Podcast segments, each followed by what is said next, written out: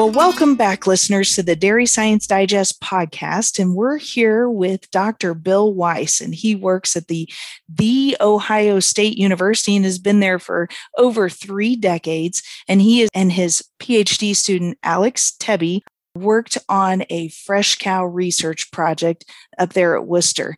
I guess without further ado, we can start off. I have sitting in front of me your article in press for the Journal of Dairy Science talking about the, the carryover effects of feeding blends of protein and amino acids in those high protein diets for, for fresh cows. You varied the forage concentrations of the ration there early in lactation a little bit. Can you talk a little bit about what were your treatments? What are the four different uh, treatments that you were looking at? Well, first, this was uh, the the PhD work of of Alex Tebbe, so he, he he needs to get most of the credit. But the, the hypothesis was that we feed really high protein in the fresh period, and fresh period is you know three three weeks or so, and also not just high crude protein, but a very good blend of amino acids.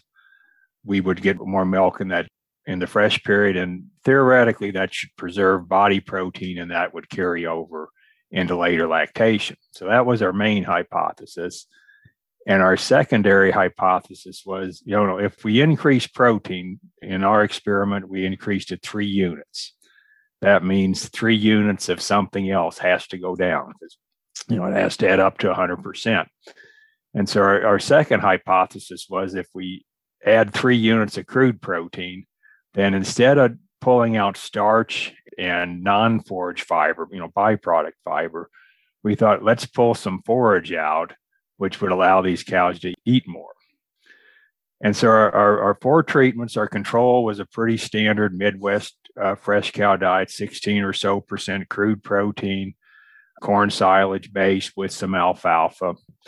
The forage was about 60%, 55, 58% forage. Good, good forage, but just a pretty typical diet. Nothing special. The protein came from soy, soybean meal. Second treatment was a high protein diet, and we took out the byproduct fiber and added three units of crude protein. So we're getting up to around uh, 20% uh, crude protein, and all that extra protein came from soybean meal and heat treated soybean meal. That's the, the only sources. So we didn't really play with amino acids at all. Our third treatment, what we call blend, is we again added three units of crude protein. So it's also 20% crude protein. But instead of just throwing soybean meal in, there was there was soybean meal in the diet, but we threw in a treated canola, a corn gluten meal, a bunch of, uh, of rumen protected amino acids, some heat treated soy. So, uh, and we we put together a blend actually that we we formulated to have an amino acid profile very similar to milk. That's how we came up with that that blend. And then the fourth treatment was the same protein source as the, the one I just talked about, the blend. But instead of pulling out three units of byproduct fiber, we pulled out about three units of forage fiber.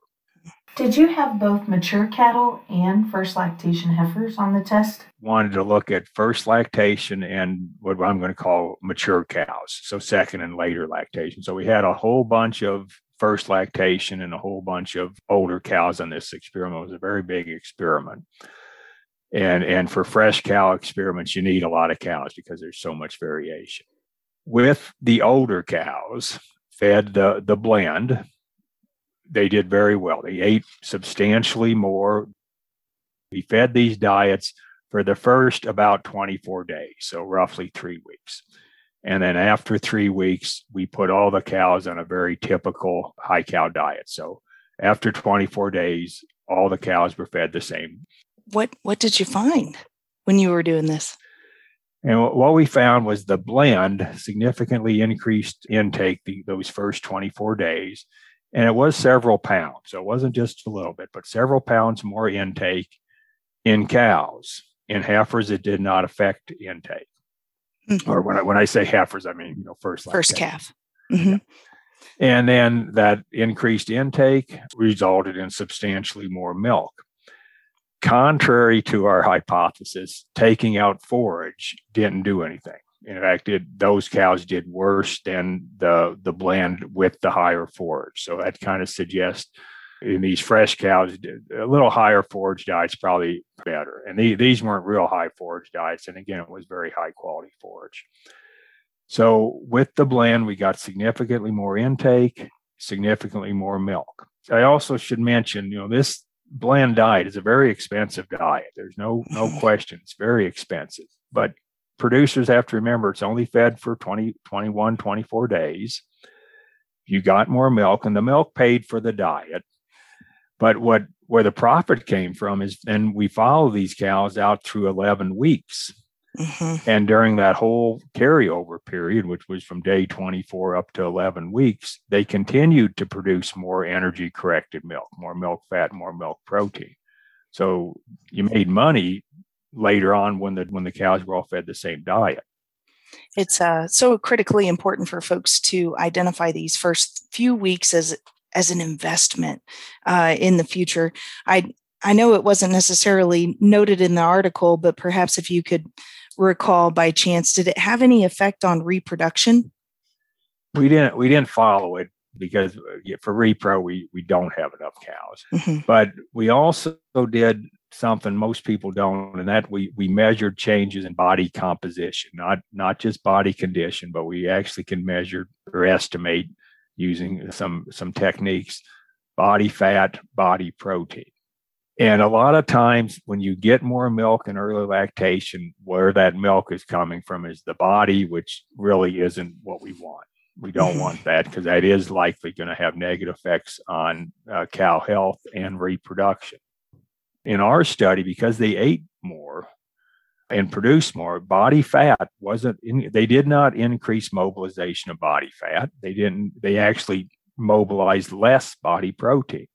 Mm-hmm. So if you extrapolate that, I my guess would be it, it won't be negative and it may actually be positive, but we we don't have data to support that.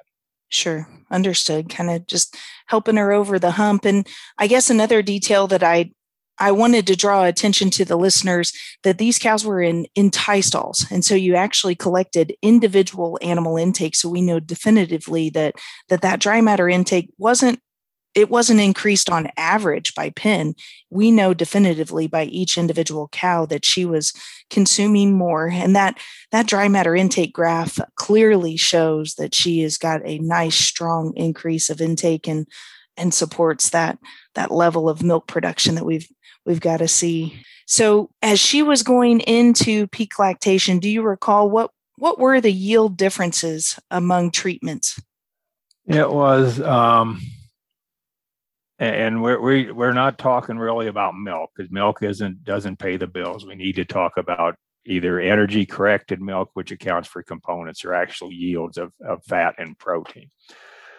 The three treatments, other than the blend, did about the same. So the in and I, again, I want to emphasize this is in cows, not first first lactation animals. Uh, we picked up two or three kilos, which is probably five to seven pounds of, of energy corrected milk when we look at, and I, I, don't know how milk is priced in Missouri and Ohio, it's clearly milk protein and milk fat is, is where, mm-hmm. where the money comes from. In milk fat, we got from the other treatments, and this is just the first 24 days, not counting the carryover. We got about 200 grams more fat, which is rough, a little bit less than a pound more milk fat. So mm-hmm. you can mm-hmm. calculate the value of that. On protein, we got about uh, maybe 100 grams. I'm sorry, I have to do this in kilograms. That's what we measure.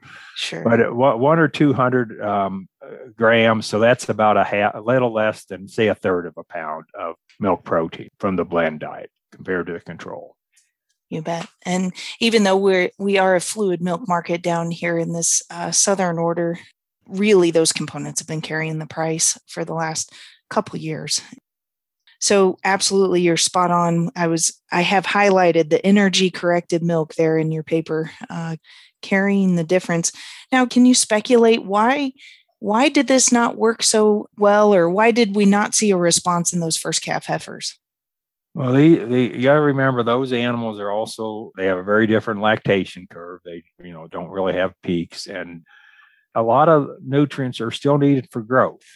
And they don't eat a lot. They the the on the average cow in this study, the first 24 days, ate eight or nine pounds more than the average heifer. So you know, part of it is they don't eat a lot. Mm-hmm. But physiologically, they aren't programmed to lose a lot of body condition. That's to support lactation, like a cow. We've actually bred those to mobilize fat to support milk. Heifers tend not to do that. They just don't milk as much and they don't lose as much. What we found is that although they didn't increase milk yields, they did, again, when we measured body composition, they didn't they they put that extra energy extra protein into the body probably probably for growth we can't separate growth from you know changes in body condition we, we can't measure that but we can measure body protein and body fat and the heifers fed these high protein good good balance of amino acids increased body protein and increased body fat so they were getting a benefit it was just wasn't in the milk Sure.